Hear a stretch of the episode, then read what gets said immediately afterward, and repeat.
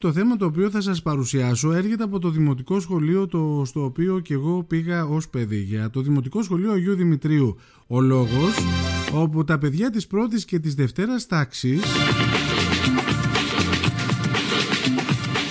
μας παρουσιάζουν μια αληθινή ιστορία με τη βοήθεια βέβαια της δασκάλας της θεατρικής αγωγής την εκπαιδευτικό κυρία Μαρία ε, Καλιδάκη, την οποία έχω στην ε, γραμμή. Τι κάνετε, καλημέρα, πολύ χαίρομαι που μιλώ μαζί σας. Καλημέρα, καλημέρα από το σχολείο του Αγίου Δημητρίου. Να είστε καλά. Αυτή τη στιγμή έχει χτυπήσει για διάλειμμα, αλλά όλοι οι μαθητές και οι μαθήτριές μας είναι μέσα στις τάξεις και μας ακούνε αυτή τη Α, την καλημέρα σε όλα τα παιδιά, σε όλες τις τάξεις. Να είναι καλά τα παιδιά. Ε, από την πρώτη μέχρι την έκτη δηλαδή είναι συντονισμένα εδώ; Ναι, ναι, όλοι, όλοι. να είστε καλά, να είστε καλά. Αυτή τη Ωραία. Λοιπόν, για μιλήστε μου, γιατί εγώ έχω την ευκαιρία να, είχα την ευκαιρία να ακούσω το ηχητικό το οποίο θα μεταδώσουμε σε λίγη ώρα από τώρα. Μια εξαιρετική δουλειά, αλλά θέλω να μας πείτε εσείς δύο λόγια για αυτό το οποίο σε λίγα λεπτά θα έχουν τη δυνατότητα να ακούσουν ε, και όλοι οι φίλοι ακροατές.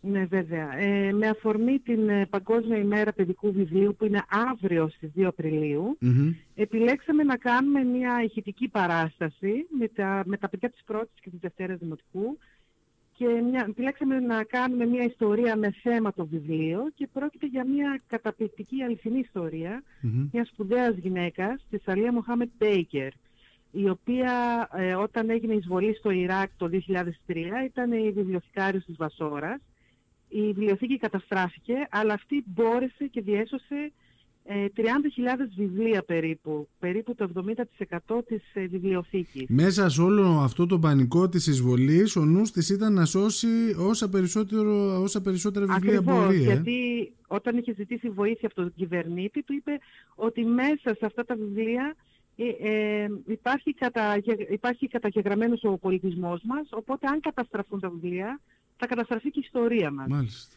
Ε, όταν ξεκινήσαμε εμείς να δουλεύουμε αυτή την ιστορία, δεν είχε ξεσπάσει ακόμα ο πόλεμος στην Ουκρανία, οπότε δυστυχώς αυτή η ιστορία σήμερα είναι και επικαιρη Οπότε με αυτή την ιστορία θέλουμε και εμείς να δώσουμε το δικό μας μήνυμα για τον πόλεμο, ότι σε έναν πόλεμο δεν καταστρέφονται μόνο οι ανθρώπινες ζωές, δεν καταστρέφεται μόνο το φυσικό περιβάλλον, αλλά πλήττεται βαριά και ο πολιτισμός μιας χώρας, οι τέχνες, τα βιβλία και όλες αυτές οι ιστορίες που συμπυκνώνουν τις αξίες και τα πιστεύω λαού που, που τα χρειάζεται ο λαός για να αυτοποδήσει και να συνεχίσει μετά την καταστροφή. Έτσι είναι.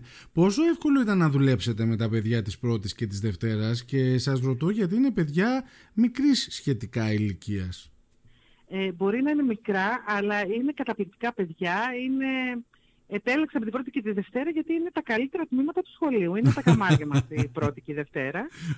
Είναι παιδιά πάρα πολύ ε, και λόγω COVID ε, αποφύγαμε να κάνουμε μια παράσταση κανονική με πρόβες ε, λόγω του κορονοϊού. Δεν μπορούσαμε να κάνουμε πρόβες χωρίς μάσκες. Οπότε επιλέξαμε να κάνουμε μια ραδιοφωνική παράσταση όπου δουλεύαμε το κείμενο όλοι μαζί, αλλά ηχογραφούσαμε τις ατάκες ο καθένας ξεχωριστά.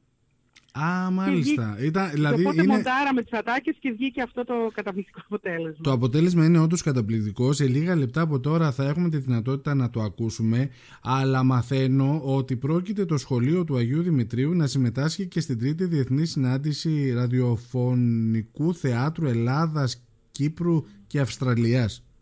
Ναι, ακριβώς. Είναι, ένα, είναι μια καταπληκτική διοργάνωση. Είναι ένα διεθνές φεστιβάλ ε, ραδιοφωνικού θέατρου για παιδιά και νέους που έχει τίτλο «Θέατρο μπροστά από ένα μικρόφωνο» όπου συμμετέχουν ελληνικά σχολεία από την Ελλάδα, την Κύπρο, την Αυστραλία και την Ευρώπη.